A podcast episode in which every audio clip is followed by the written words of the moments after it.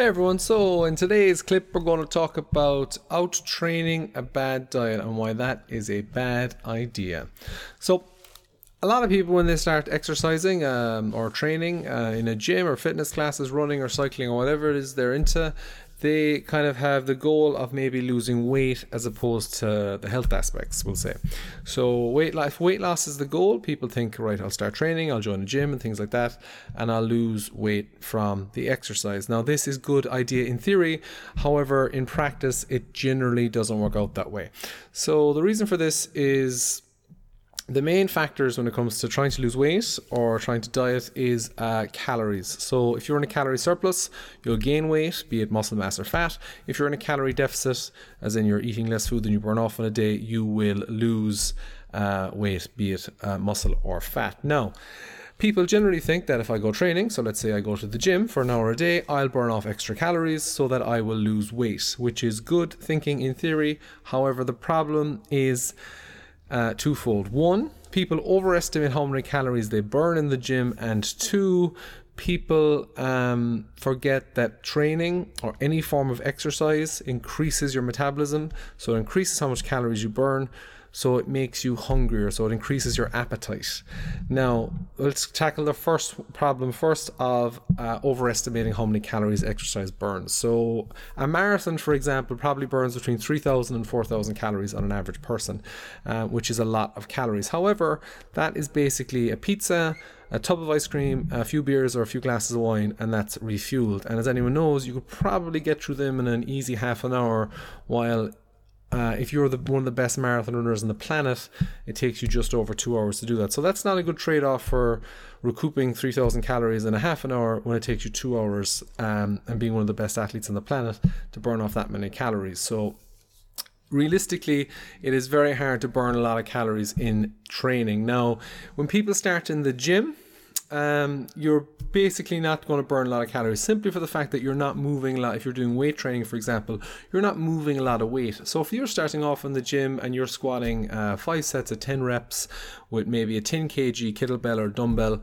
you know, you're not going to burn the same amount of calories as someone who's squatting, uh, let's say, 100 kgs for five sets of 10, or maybe someone who's squatting 200 kgs for five sets of 10. They're doing much more work if you multiply the sets by the reps by the weight.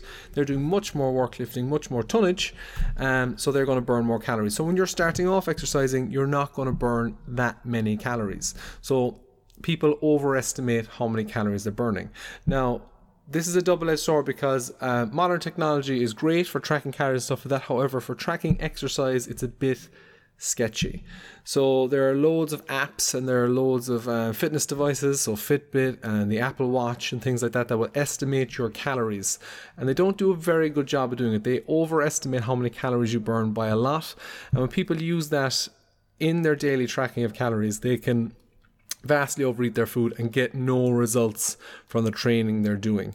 So, if weight loss is your goal, if fat loss is your goal, um, then you need to concentrate on your diet more so than your training. Now, where your training comes in is that it'll help your body recomposition. So that let's say you're training in a gym, you will build muscle and lose fat. So you will look better as you lose weight and you will feel better as you lose fat. But you need to focus in on diet more so than anything. Now, the second point we want to get back to is the appetite increasing. So, um, this is a common trait with people who have started in the gym and are started any exercise activity, particularly running or long steady state cardio. You're starving after you do a very long um, state of steady state cardio. So if you go for a 10 kilometer run or a, you know, a two hour cycle or something like that, you have used a lot of calories to do that. Yes. However, you're starving after the fact. So you will, because your body wants to replenish those calories you've eaten and you'll eat them, like I said earlier, very quickly. It does not take a lot of, um, food to recover calories. So if you go, you know, in the gym and you suddenly start training for, you know, five days a week for an hour a week and you go, geez, my appetite's up, I'm eating way more, I'm way hungrier, you must be mindful not to over consume calories based off your training and thus undoing the re- doing the benefits of the training. So for example, if you train the gym for an hour and you're starving and you have, you know, a fruit scone, which can be anywhere from 300 to 600 calories depending on the size of it, you've probably overeaten 500 calories. So that is another thing to take into account when you are training is that it will increase your appetite because your metabolism will increase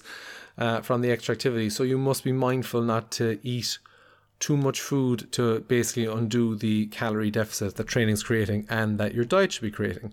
Um, and on that point, the last thing I want to say is with regards to social media and online stuff, look, when, when people in great shape eat junk food, it looks a lot better and it gets a lot more likes than eating chicken, boiled chicken and broccoli with a bit of rice and a bit of sweet chili sauce on it. Don't believe everything you see. Um, you know, I you'll see fridges full of you know crap like Ben and Jerry's and stuff like that. Look, those people are the genetic elite to begin with if they're in great shape. They train a lot, yes, but they're also probably taking you know other substances that let them uh, get away with eating junk food on a, a high course, high calorie foods and things like that. So, you, although you might be very good in the gym, you might not be an elite athlete. So, don't compare yourself to them in regards to diet and training. Uh, just do your own thing. Just be mindful that you cannot out train a bad diet. Either one or two things will happen. Either you will destroy your body, wreck yourself, be exhausted, um, or you'll basically not, or you will just eat loads of junk food, and the worst thing will happen, you will start gaining weight, and you'll blame it on the training that you're getting bigger because you're training too hard and you're getting bulky from weightlifting or you're getting bulky legs from running or you're getting bulky legs from cycling or something like that when the reality is you're just underestimating how many calories you're burning off from your exercise and overeating those calories then on the other side when you try and basically eat again.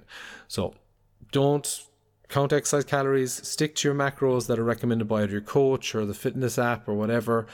Be patient, take your time, use training to either improve your health for mindfulness or, you know, improve your muscle tone or things like that. Don't use training to burn off calories. All right, guys, I hope that helps. If you like this kind of stuff, leave us a review or, you know, thumbs up or a star, or whatever service you're listening to it on, and we'll talk to you later. Hope you have a great day.